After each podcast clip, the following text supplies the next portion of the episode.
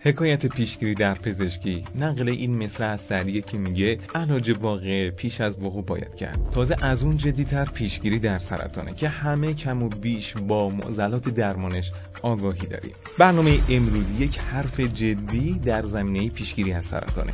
همراه ما باشید.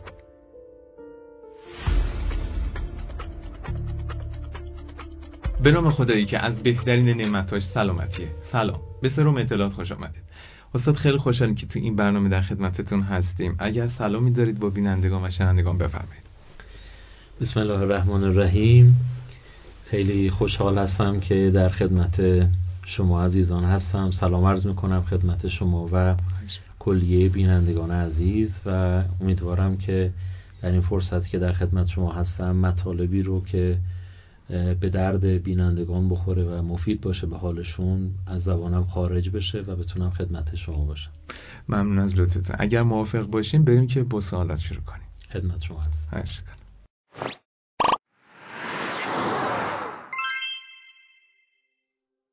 استاد سرطان اصلا چطور ایجاد میشه؟ خب برای اینکه به این سوال پاسخ بدم نیاز به یه مقدمه ای داره. همه دوستان عزیزان می‌دونن که بدن ما از واحدهای سازندهی به نام سلول تشکیل شده. جالبه بدونید که بدن یک انسان بالغ از یه چیزی حدود 33 هزار میلیارد سلول تشکیل شده. در صورتی که می‌دونید همه ما در واقع در اثر لقاه در واقع اسپرم و تخمک از یک سلول تشکیل شدیم و ولی بعدا خب این سلول تقسیمات متعددی پیدا می‌کنه. میلیون ها میلیون تقسیم پیدا می‌کنه تا نهایتا در بدن انسان بالغ 33 هزار میلیارد سلول تشکیل میشه. خب هر سلولی در داخل هسته خودش ماده ژنتیکی داره که در واقع از یک ساختار دورشتهی به نام دی تشکیل شده. این ماده ژنتیکی که در تمام سلول های ما وجود داره هر باری که یک سلولی تقسیم میشه این ماده ژنتیکی هم باید همان انسازی انجام بده.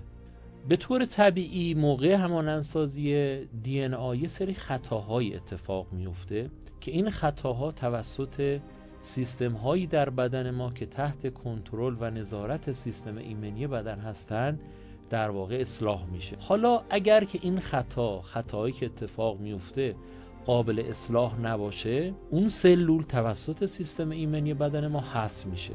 و جالبه بدونید فقط در هر 24 ساعت بین ده هزار تا یک میلیون سلول سرطانی در بدن ما تولید میشه.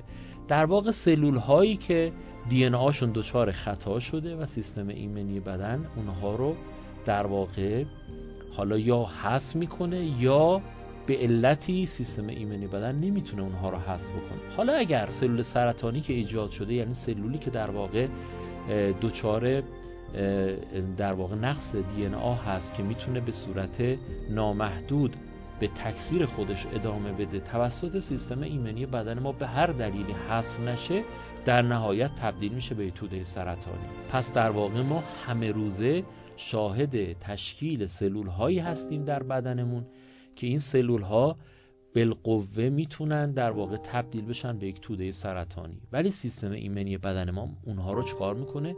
حذف می‌کنه. فرایندی که ما بهش میگیم اپوپتوز یا مرگ برنامه‌ریزی شده سلول. حالا چه اتفاقی میفته؟ اون در واقع پروتئین هایی که در سیستم ایمنی مسئول در واقع اپوپتوز هستند مسئول تنظیم اپوپتوز هستند و در واقع مرگ سلول های فاقد صلاحیت رو برای تقسیم شدن القا می‌کنن خود اون پروتئین ها توسط ژن هایی کد میشن که اگر اون ژن ها دچار نقص بشن دچار آسیب بشن فرایند اپوپتوز نمی‌تونه اتفاق بیفته به طور طبیعی و اون سلول هایی که در واقع فاقد صلاحیت هستن حذف نمیشن. در نتیجه تبدیل میشن به یک سلولی که ما بهش میگیم سلول نامیرا یا سلول immortal. در واقع قدرت تکثیر و تقسیم شدن نامحدود داره و تا زمانی که شرایط برای رشد و تقسیم شدنش فراهم باشه به تقسیم خودش ادامه میده تا تبدیل بشه به یک توده سرطانی که می‌تونه قدرت تهاجم یا دست اندازی به های دور و نزدیک رو پیدا بکنه که در واقع همون توده سرطانی هست. این در واقع پاسخ اجمالی به این سوال که سرطان ها چجوری ایجاد میشن. چه عواملی باعث بروز این مسائل میشن و این نقص های ژنتیکی را به دنبال دارن؟ پاسخش این هستش که بالغ بر 90 درصد این عوامل عوامل محیطی هستند. عوامل محیطی که پیرامون ما کم هم نیستند از اون غذایی که می‌خوریم و از اون هوای آلوده‌ای که تنفس می‌کنیم از استرس های روحی روانی که مرتب به ما تحمیل میشه همه اینها می‌تونن در واقع نقش جهیزایی داشته باشن و تأثیر بذارن روی عمل کرده ژنهای بدن ما. آیا ممکنه سرطان ارسی باشن و از پدر و مادر به فرزندان منتقل بشن؟ بله خدمتون عرض کردم که یه چیزی بالغ بر 90 درصد سرطان ها در اثر عوامل محیطی جهشزا ایجاد میشن در واقع همونطور که خدمتون عرض کردم همه سرطان ها در اثر یک تغییر ژنتیکی ایجاد میشن. در واقع اون چیزی که باعث میشه سلول طبیعی بره به سمت سرطانی شدن یک تغییر ژنتیکی ابتدایی هست که به دنبالش تغییرات ژنتیکی بعدی اتفاق میفته تا نهایتا سرطان شکل بگیره. منتها همونطور که اشاره کردم بیش از 90 درصد این تغییرات ژنتیکی در اثر عوامل محیطی جهشزا هستند. اما 5 تا 10 درصد در واقع تغییرات ژنتیکی که منجر به سرطان میشن در اثر عوامل ارسی ایجاد میشن. به عبارت دیگه یک تغییر ژنتیکی یک جهش ژنتیکی از سمت پدر یا مادر به فرزندان به ارث می‌رسه. و باعث میشه که اون فردی که در واقع اون تغییر ژنتیکی را به ارث برده مستعد ابتلا به در واقع تغییرات ژنتیکی بعدی و ایجاد سرطان بشه. برای اینکه سرطان اتفاق بیفته یک سلسله تغییرات ژنتیکی باید اتفاق بیفته. که همونطور که خدمت رو عرض کردم عامل شروع در واقع تغییر ژنتیکی در 5 تا 10 درصد سرطان ها ارسی هست. و معمولا اینها مواردی هستند که سن زیر 50 سال اتفاق میفتن یعنی تو سنی اتفاق میفتن که ما انتظار وقوع سرطان رو نداریم. به طور کلی سرطان ها پدیده هایی هستند که ما بهش میگیم پدیده های سنایل. یعنی در اثر بالا رفتن سن اتفاق میفتن ما دیگه از سن 65 سال 70 سال به بعد به تدریج انتظار وقوع سرطان رو برای افراد مختلف جامعه داریم. اما در مورد سرطان های ارسی معمولا این اتفاق زودتر اتفاق میفته در واقع در سنینی که ما انتظارش رو نداریم و معمولا تو کسایی که سرطان ارسی هست یه سابقه ای از سرطان رو تو نسل های مختلف خانواده می‌بینیم که در واقع هم که خدمت رو عرض کردم در 5 تا 10 درصد سرطان های حالت رو ما می‌بینیم و تو بعضی از سرطان ها احتمال ارسی بودن بیشتر هست مثلا در سرطان سینه یا سرطان برس یا در سرطان مثلا کلورکتال یا سرطان روده بزرگ احتمال ارسی بودن به نسبت سرطان های دیگه بیشتر هست اصلا چطور میشه از سرطان پیشگیری کرد و اگر میشه چند درصد سرطان قابل پیشگیری؟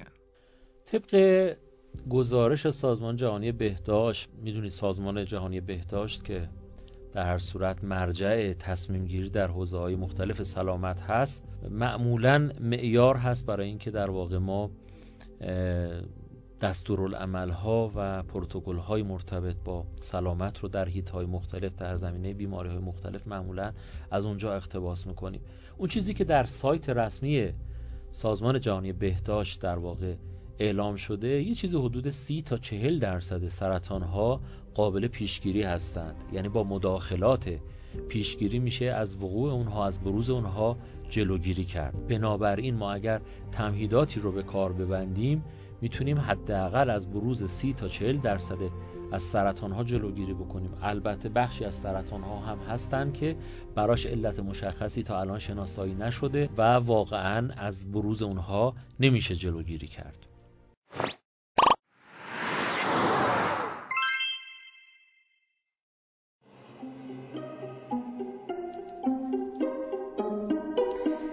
شب یلدای سال پیش که دور هم نشسته بودیم وقتی خبر سرطان پستان یکی از خانمای فامیل رو به مادر بزرگ دادن گفت این همه سرطان قدیم مدیما نبودا؟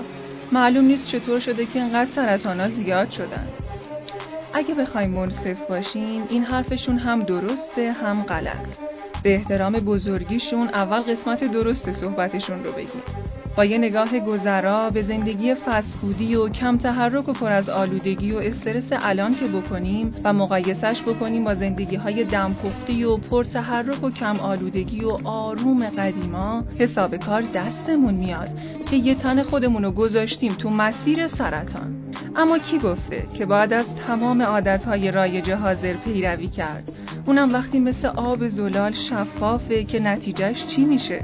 اتفاقا سبک زندگی سالم در کنار تمام چالش هایی که داره در دنیای امروز یک انتخاب آگاهانه است.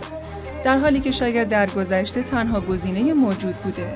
قسمت اشتباه ماجرا برمیگرده به اینجا که آخه مادر من عزیز من اون روزای قشنگی که یادشونو می‌کنی مثل امروز انقدر وسایل و روش های تشخیص و قربالگری سرطان نبوده که بخواد در مورد کم و زیادش با الان قضاوت بشه. خدا رو صد هزار مرتبه شکر که الان زودتر تشخیص میدن درمان ها مؤثرترن. اصلا من یه پیشنهادی دارم. ما یه کاری کنیم که هم یاد قدیما با اون دمپختیا و ماست و پونش زنده بشه هم طبق اصول علمی از سرطان پیشگیری بشه. نظرتون چیه؟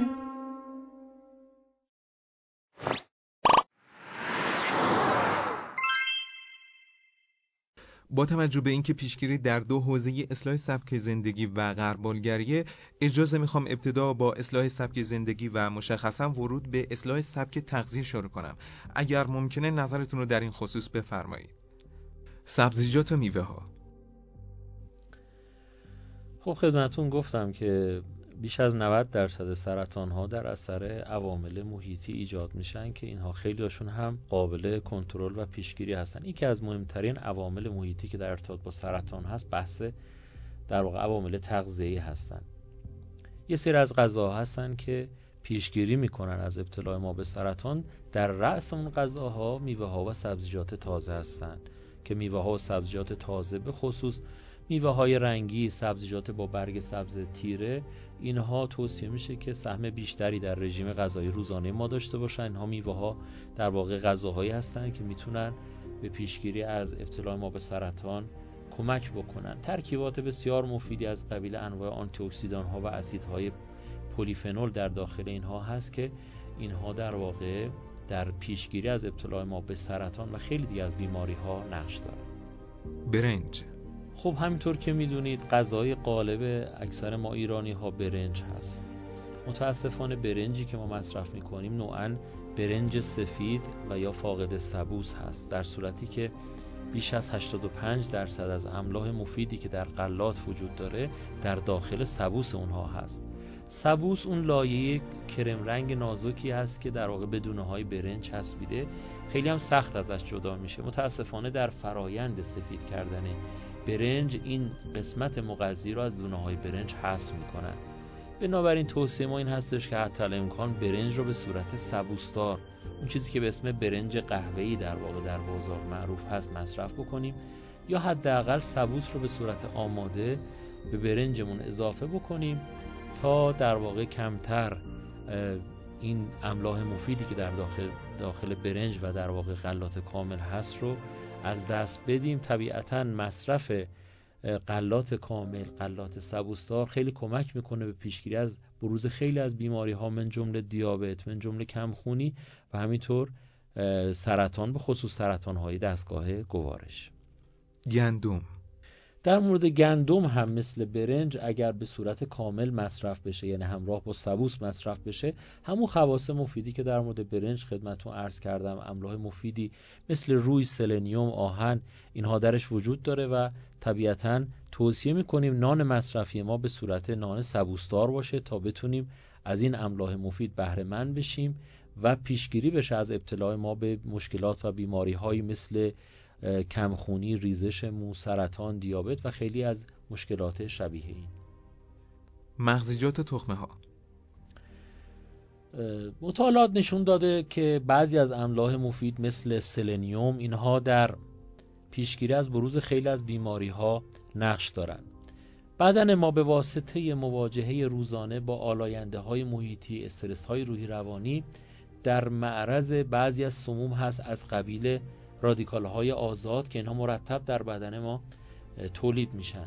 یکی از موادی که و عناصری که در واقع کمک می‌کنه به سم‌زدایی رادیکال های آزاد سلنیوم هست. سلنیوم در ترکیب آنزیم هایی که اثر رادیکال های آزاد رو در بدن ما خونسا می‌کنن نقش کلیدی داره. به تبع غذاهایی که سلنیوم بالاتری داشته باشن می‌تونن به پیشگیری از سرطان و خیلی از بیماری ها کمک بکنن. یکی از این مواد غذایی در واقع مناسب مغزیجات و انواع تخمه ها هستند که درصد بالای سلنیوم و املاح مفید دیگری مثل روی و آهن رو دارن و اینها می‌تونن در واقع به پیشگیری از سرطان کمک بکنن. البته در مورد مصرف آجیل و انواع تخمه ها توصیه این هستش که انواع کم نمک یا بدون نمکش استفاده بشه چون خود نمک اگر بیش از حد مصرف بشه می‌تونه خطر بروز سرطان و خیلی از بیماری ها به خصوص بیماری های قلبی عروقی و فشار خون بالا رو افزایش بده. قارچ. باز یکی از مواد غذایی که مصرفش در واقع می‌تونه به پیشگیری از سرطان ها کمک بکنه به خاطر املاح مفیدی که داره قارچ های خوراکی هستند که حتی در بعضی از مقالات از قارچ های خوراکی به عنوان داروهای ضد سرطان یاد شده. البته تو مصرف قارچ ها باید دقت بکنیم. اونایی که از قارچ های طبیعی استفاده می‌کنن که معمولا بعد از عید در رویشگاه های طبیعی در مناطق کوهستانی اینها در واقع رویش پیدا می‌کنن حواسشون باشه که یه وقت قارچ های سمی رو مصرف نکنن به جای قارچ های خوراکی که اینها بعضی وقتها افتراقش هم از هم خیلی مشکل هست و می‌تونه در واقع مشکلات شدید کبدی ایجاد بکنه و حتی بعضا به مرگ و میر افراد منجر بشه. که پس توصیه میشه که از قارچ هایی که در واقع توسط منابع مطمئن تهیه شده و در واقع کد بهداشتی و تغذیه‌ای داره استفاده بکنه. خرما. خرما یکی از بهترین میوه های مغذی و مقوی هست که در واقع سرشار از انواع ویتامین ها و املاح مفیده و مصرف اون می‌تونه پیشگیری از خیلی از بیماری ها من جمله بیماری های التهابی بیماری های قلب عروقی و سرطان ها کمک بکنه. در طب سنتی خودمون هم توصیه شده بعد از هر وعده غذا سه تا پنج تا دونه خرما مصرف بشه. مصرف خرما بعد از غذا کمک می‌کنه به تقویت مزاج معده. حتی کسایی که مشکل گوارشی دارن سوء مزاج معده دارن می‌تونن با مصرف خرما بعد از غذا مشکلشون رو برطرف بکنن. یکی از بیماری هایی که در واقع مطالعات نشون داده مصرف خرما می‌تونه به پیشگیریش کمک بکنه انواع سرطان. شکلات تلخ. شکلات تلخ در واقع باز ترکیبات مفیدی داره.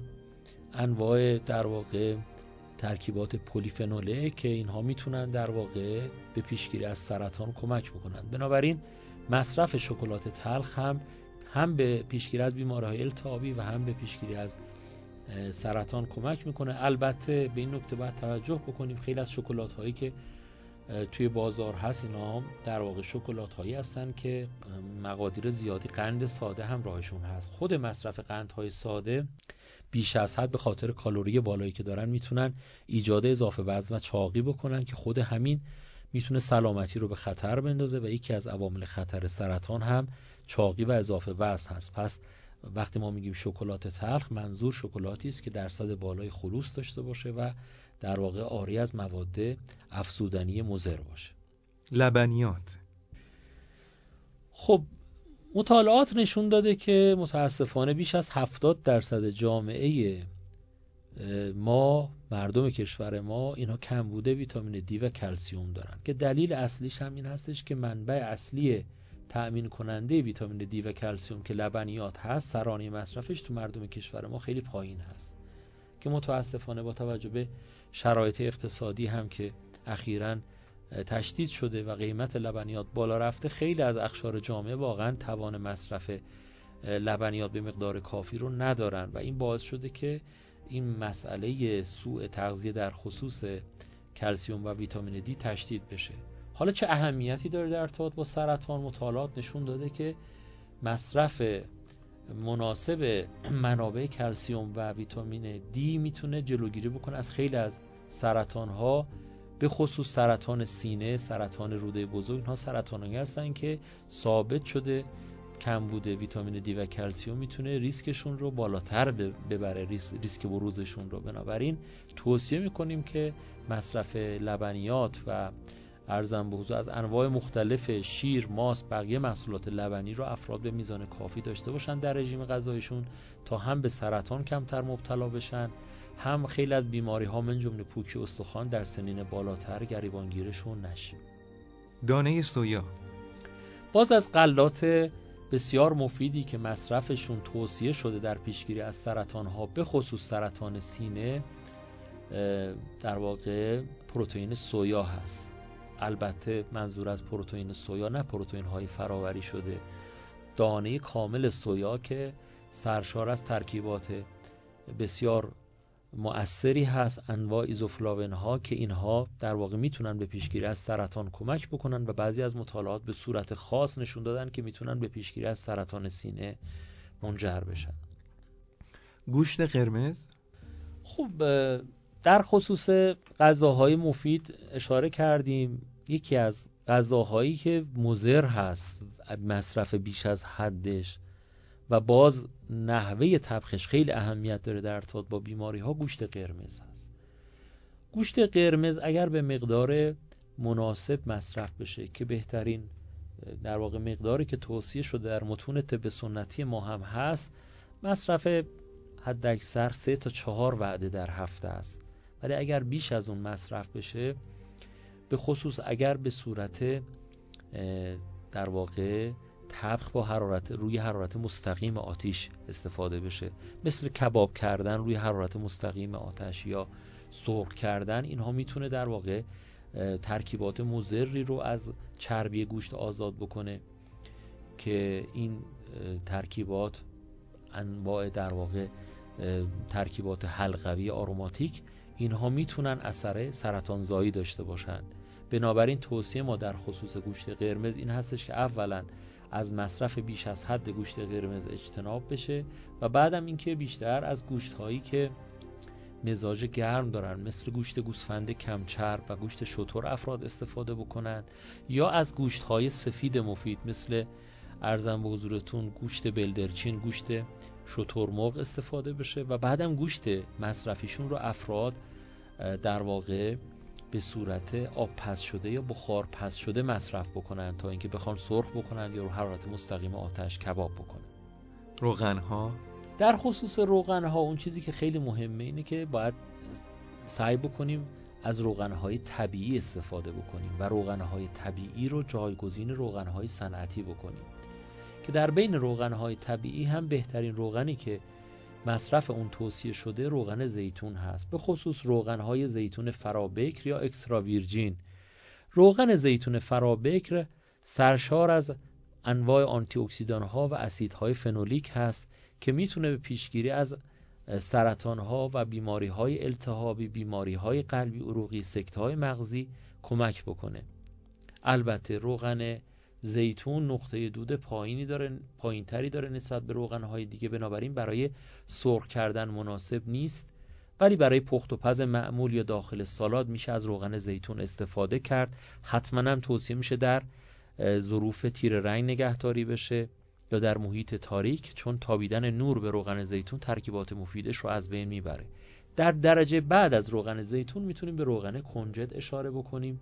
که البته منظور بیشتر روغن ارده کنجد هست که مزاج گرمی داره و مصرفش می‌تونه به پیشگیری از خیلی از بیماری ها من جمله سرطان کمک بکنه. در بین روغن های گیاهی روغن کلزا هم روغن نسبتا مناسبی هست ولی متاسفانه نوع طبیعیش رو ما نداریم. اکثرا به صورت صنعتی تهیه میشه و در کل مصرف روغن های صنعتی رو خیلی توصیه نمی کنیم در خصوص روغن های حیوانی روغنهایی با منشأ حیوانی اینها هم جز روغنهای طبیعی دستبندی میشن و مصرفشون خیلی بهتر از روغنهای صنعتی هست. منتها ملاحظاتی در مورد روغنهای حیوانی وجود داره و اینکه به خاطر کالری بالایی که دارن افرادی که چاق هستن اضافه وزن دارن یا کم تحرک هستن باید در مصرف این گونه روغنها احتیاط بکنن و در کل اون چیزی که در خصوص روغنها ما توصیه می‌کنیم برای حفظ سلامتی به خصوص پیشگیری از بیماری های بیماری های مثل سرطان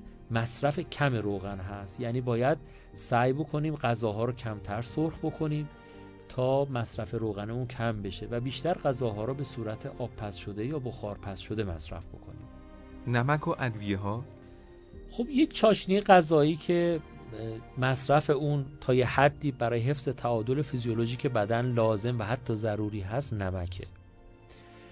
خب میزان مورد نیاز نمک ما یه چیزی حد اکثر دو نیم تا سه گرم روزانه است. ولی اگر بیش از اون مصرف بشه که متاسفانه آمارها نشون داده در کشور ما سرانه مصرف نمک دو تا سه برابر میانگین جهانی هست. باعث میشه خطر بروز خیلی از بیماری ها من جمله فشار خون بالا و همینطور سرطان های مثل سرطان معده به شدت بروزش افزایش پیدا بکنه. چون اینها در واقع بروز سرطان معده به شدت مرتبط با میزان مصرف نمک هست. بنابراین توصیه میشه نمک مصرفیمون رو سعی بکنیم کم بکنیم به غذاهای طبیعی کمتر نمک اضافه بکنیم. با مصرف غذاهای طبیعی مثل میوه ها و سبزیجات تازه به اندازه کافی نمک در واقع سودیوم و کلور وارد بدن ما میشه و بیش از حد نباید نمک به غذامون اضافه بکنیم. مثلا مصرف غذاهای کنسروی غذاهای آماده غذاهای نمک سود شده اینا می‌تونه در واقع میزان نمک بیشتری رو به بدن ما وارد بکنه. به خصوص کسایی که در خانوادهشون سابقه سرطان معده هست اینا باید احتیاط بکنن مصرف نمکشون رو به حداقل برسونن. به جای نمک توصیه میشه سعی بکنید از ادویجات گرم برای مزهدار کردن غذاهاتون استفاده بکنید.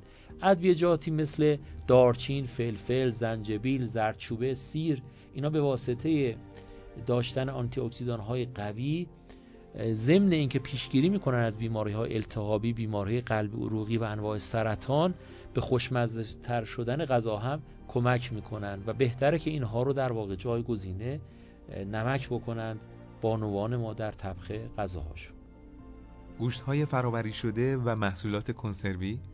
بله در خصوص گوشت های فراوری شده این در واقع توصیه سازمان جهانی بهداشت هست که مصرف انواع گوشت های فراوری شده در واقع باید محدود بشه. به خصوص انواع سوسیس و کالباس خیلی از غذاهای کنسروی اینها درصد بالای نیترات دارن و نیترات ها ثابت شدن که می‌تونن ریسک بروز سرطان به خصوص سرطان معده رو به میزان قابل توجهی افزایش بدن و بایستی در واقع مصرف اینجور غذاها رو ما محدود بکنیم. ضمن که نمک بالایی دارن در معمولا اینجور غذاها روغنهای نامناسبی استفاده میشن و در هر صورت بهتره که مصرف اینجور غذاها رو به جز مواقع ضروری حالا تو بعضی از مسافرت ها در واقع مصرف اینجور غذاها رو محدود بکنیم.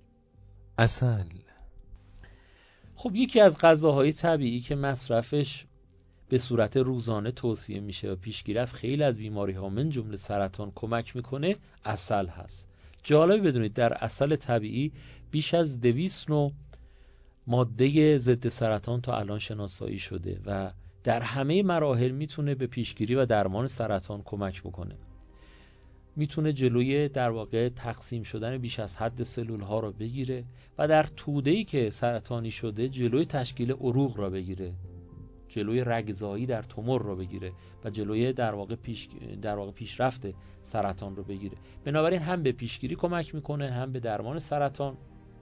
در طب سنتی توصیه شده که داخل اصل موقع مصرف سیاه دونه استفاده بشه به همراه اصل و امروزه ثابت شده که سیاه دانه سرشار از انواع آنتی اکسیدان ها آنتی های خیلی قوی هست که می‌تونه اثر ضد سرطان اصل رو چندین برابر بکنه. بنابراین مصرف اصل رو به صورت روزانه ما توصیه می‌کنیم که حالا به جز کسانی که دیابت دارند و در واقع از نظر مصرف قند بعد محدودیت داشته باشن که اون هم با شرایط خاصی تو اونها هم می‌تونن اثر رو مصرف بکنن ولی بقیه افراد جامعه بهتر اونهایی که توانش رو دارن به صورت روزانه اثر رو مصرف بکنن. و به عنوان آخرین موضوع مصرف مکمل ها جهت پیشگیری چه نقشه خواهد داشت؟ خب در خصوص مکمل ها زیاد از ما سوال میشه. خب مکمل ها در واقع اون ویتامین ها و املاحی هستند که به صورت سنتتیک و شیمیایی در واقع تهیه شدن و بعضی از همکاران پزشک ما هم زیاد برای مریضاشون تجویز می‌کنن. خیلی از بیمارا فکر می‌کنن با مصرف این مکمل ها می‌تونن به پیشگیری از خیلی از بیماری ها من جمله سرطان کمک بکنن.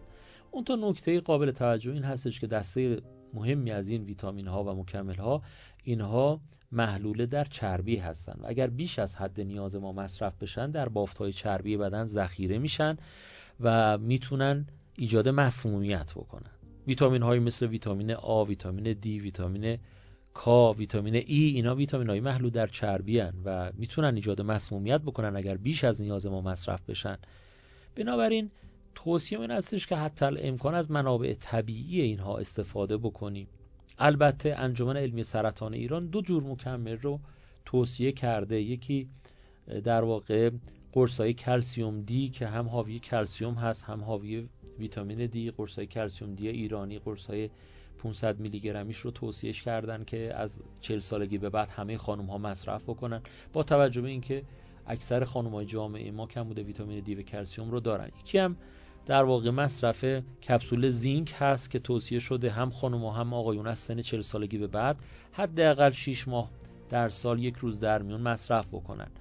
اما من می‌خوام خدمتتون عرض بکنم که ما در بین غذاهای سنتیمون بعضی از چاشنی های طبیعی رو داریم مکمل های طبیعی رو که اگر اینها رو استفاده بکنن خانواده ها به مراتب مؤثرتر هستن در پیشگیری از بیماری ها و خیلی بیشتر از این مکمل های صنعتی می‌تونن در واقع به بدن ما ویتامین و املاح رو برسونن. یکی از بهترین اینها جوانه گندم هست. من توصیه که دارم به مادرها این هستش که هر چند ماه یک بار چند کیلوگرم گندم رو خودشون تهیه بکنن بذارن جوانه بزنه خوش بکنن بعد آسیابش بکنن و به صورت یک مکمل طبیعی به مرور به غذاهاشون داخل در واقع سوپ داخل خورش حتی داخل به شیر می‌تونن اضافه بکنن و به مغذی تر شدن غذاهاشون کمک بکنن. به خصوص کسایی که تو منزلشون بچه های تو سن رشد دارن یا افراد سالمند خانمایی بارداری که بیشتر به اینجور مکمل ها نیاز دارن بهتره که به این روش غذاهاشون رو در واقع تقویت بکنن و مغذی بکنن.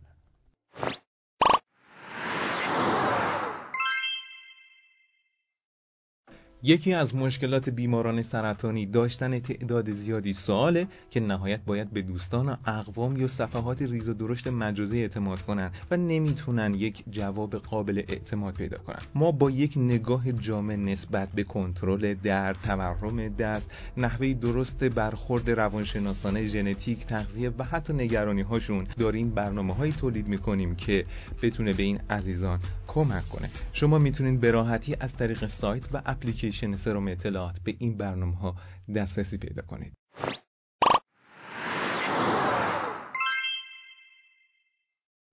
چند ماهه که دچار یبوست هستم ولی با یکم بیشتر آب خوردن حل میشه و خطر زیادی نداره. خب یکی از مشکلاتی که می‌تونه بروز یه سری از بیماری ها به خصوص سرطان رو ریسکش رو افزایش بده خطرش رو بالا ببره مشکلی هست که در طب سنتی خودمونم ازش تعبیر شده به ام الامراض ریشه بیماری ها و اون مشکلی نیست مگر یبوست. یبوست مزمن chronic constipation حالا چرا بهش میگن ام الامراض در طب سنتی؟ ببینید مسیر طبیعی دفع سموم و اخلاط از بدن ما عمدتا مسیر دستگاه گوارش هست. وقتی که این مسیر صد بشه این سموم و مواد زائد در بدن تجمع پیدا می‌کنن و به مرور که طولانی بشه می‌تونن در بافتهای حیاتی بدن ما رسوب پیدا بکنن. تبدیل بشن به مشکلاتی مثل کمکاری تیروید، اگزما، دیابت. فلزا این مسئله از دیرباز در متون طب سنتی ما هم مورد توجه بوده. جالب بدونید اولین مقاله ای که ارتباط بین سرطان رو با یبوست مزمن ثابت کرد و عنوان کرد مقاله بود که مطالعه بود که سال 2012 منتشر شد. یعنی یه چیز حدود 7 سال قبل در حالی که این مطلب ارتباط سرطان با یبوست موضوعی هست که در متون قدیمی طب سنتی ما در واقع بیش از هزار سال قبلش در واقع اشاره شده. بنابراین مسئله یبوست رو باید جدی گرفت. یبوستی که بیش از سه ماه طول بکشه که حالا تعریف یبوست هم این هستش که در واقع اجابت مزاج که به طور طبیعی روزانه باید حداقل یکی دو مرتبه اتفاق بیفته این در واقع با فاصله باشه. معمولا هر سه روز یک بار در واقع اگر اتفاق بیفته حالا میشه براش یبوست رو به کار برد. و اگر طولانی مدت بشه این می‌تونه خطرناک باشه و حتما باید برای تدابیر درمان اتخاذ بشه. البته عمده افرادی که مبتلا به یبوست هستن مشکلشون ناشی از سبک زندگی نوع تغذیه و کم تحرکی است. مصرف مایعات به میزان کافی باشه غذاهای فیبردار میوه و سبزیجات تازه مصرف بشه معمولا برطرف میشه. در غیر این صورت حتما بایستی مراجعه بکنن به متخصصین به خصوص متخصص طب سنتی پزشک متخصص طب سنتی. خیلی می‌تونه به بهشون کمک بکنه. کم تحرکی و ورزش نکردن واسه قلب خوب نیست و ارتباطی با سرطان نداره. ببینید یکی از عواملی که بروز خیلی از بیماری ها من جمله سرطان بیماری قلبی عروقی رو افزایش میده کم تحرکی هست. کم تحرکی به جهت اینکه در واقع باعث میشه که اضافه وزن و چاقی اتفاق میفته. خود چاقی و اضافه وزن در واقع عاملی هستند که می‌تونن بروز خیلی از بیماری ها جمله سرطان رو بالا ببرن. و از طرفی کم تحرکی باعث میشه که سوخت و ساز سموم و مواد زائد متابولیسم مواد زائد در بدن به کندی اتفاق بیفته. و همین ها باعث میشه که تجمع پیدا بکنن اینها در بدن و به مرور خطر بروز سرطان رو بالا می‌برن. و البته در مورد ارتباط بین فعالیت های بدنی و پیشگیری از بیماری ها من جمله سرطان مطالعات مختلفی انجام شده این موضوع ثابت شده است. ولی نکته مهم این هستش که یک تحرک بدنی که به صورت روزانه و مستمر باشه در حد متوسط اولویت داره در این زمینه به یک فعالیت بدنی خیلی سخت و شدیدی که مستمر نباشه. مثلا اگر فردی هفته دو سه مرتبه بره باشگاه باشگاه بدنسازی هر بار دو سه ساعت فعالیت سنگین بکنه این ریسک ابتلاش به سرطان به مراتب از فردی که به صورت روزانه پیاده روی روزی نیم ساعت اما مستمر رو انجام میده در واقع مطالعات نشون دادن که اون فردی که تو باشگاه میره ولی استمرار نداره این فعالیتش به مراتب این در واقع ریسک ابتلاش بیشتر هست به بیمارهای مثل سرطان. بنابراین یه فعالیت سبک روزانه را اگر افراد داشته باشن توی برنامهشون. روزی نیم ساعت پیاده روی یا دوچرخه سواری رو به, به مراتب می‌تونن از منافعش بهرهمند بشن در جهت حفظ سلامتی خودشون. قلیون چون در آب فیلتر میشه برخلاف سیگار سرطانزا نیست. یکی از عوامل شناخته شده و قطعی ایجاد سرطان دخانیات است. جالبه بدونید فقط در دود سیگار بیش از دویست نوع ماده سرطانزا تا الان شناسایی شده و بدتر از سیگار متاسفانه قلیان هست.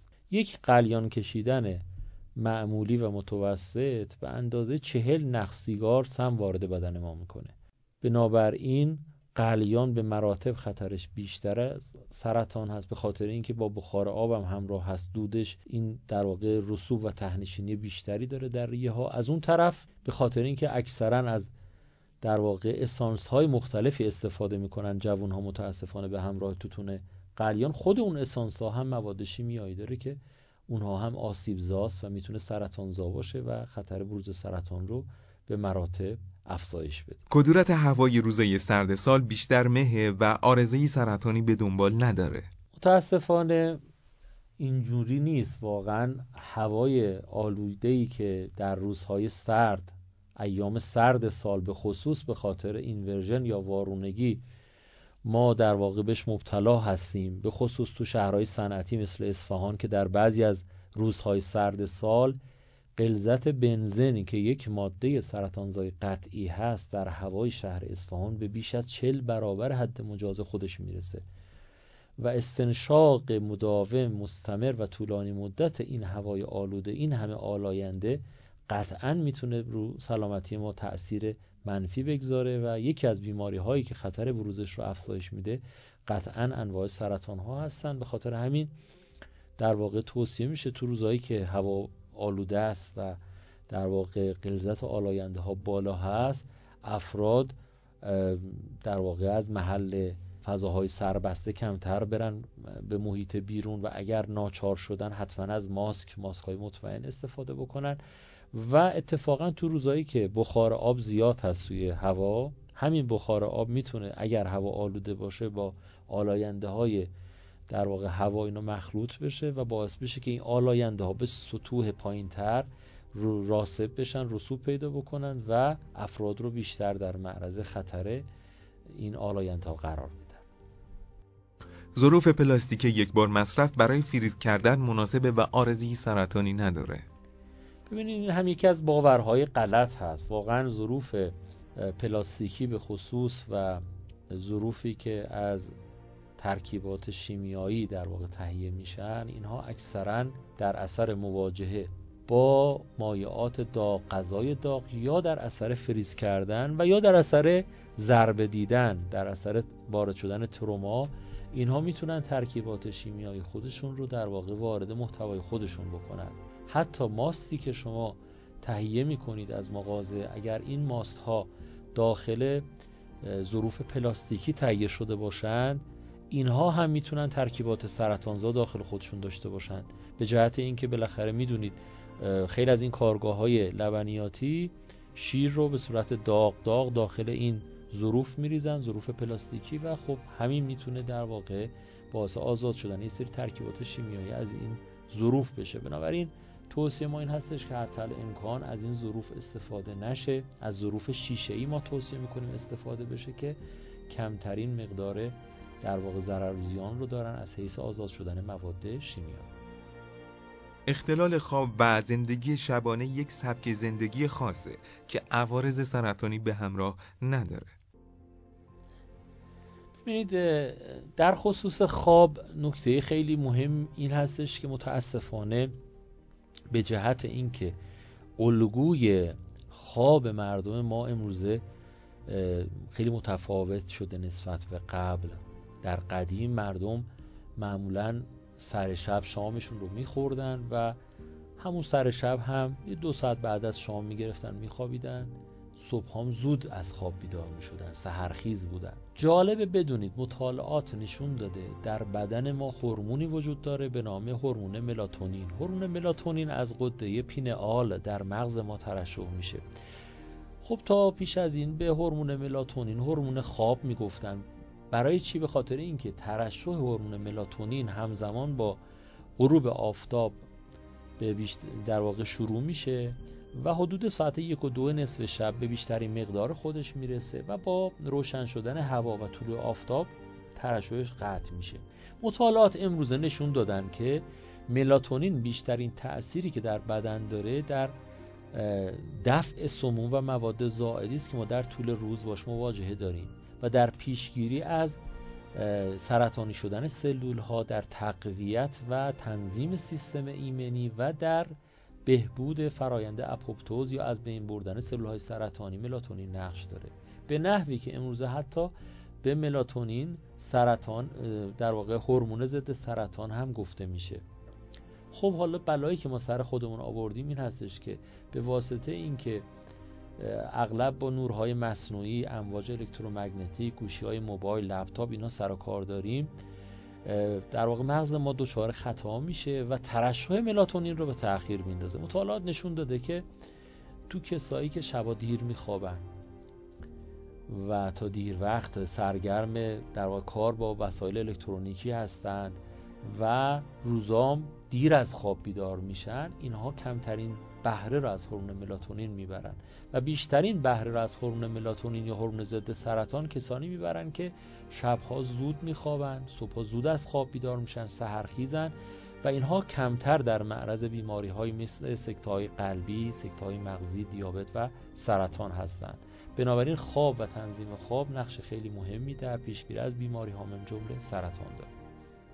استاد خیلی ممنون بابت پاسخ به سالات اگر ممکنه یک یادگاری برای بینندگان این برنامه بنویسید. ممنون از شما.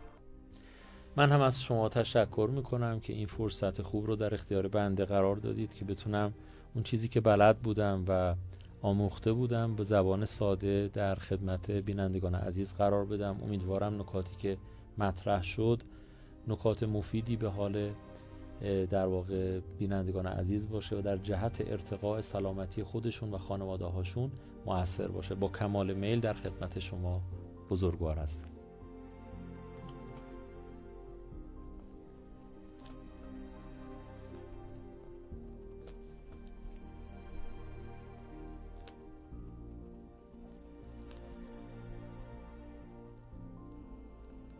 امشب دل من ستاره باران شده است. وه تازه تر از شمیم باران شده است. خوش باد چون این شبی که در جمع سوها مهمان سرم به نزد عرفان شده است. سلامت باشین خدمتتون هستیم. انشالله که موفق باشین و ممنون از زحماتی که می‌کشید.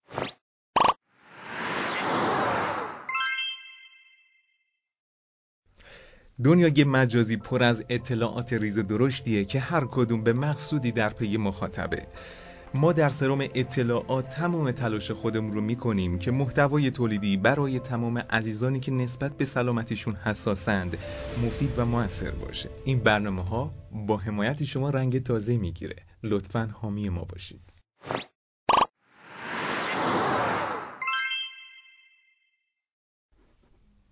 والتر اندرسون میگه هیچ چیزی جز اقدام مناسب استراب رو کاهش نمیده. همینطوری که انتخاب امروز ما نتیجه فرداست خدا نگهدار.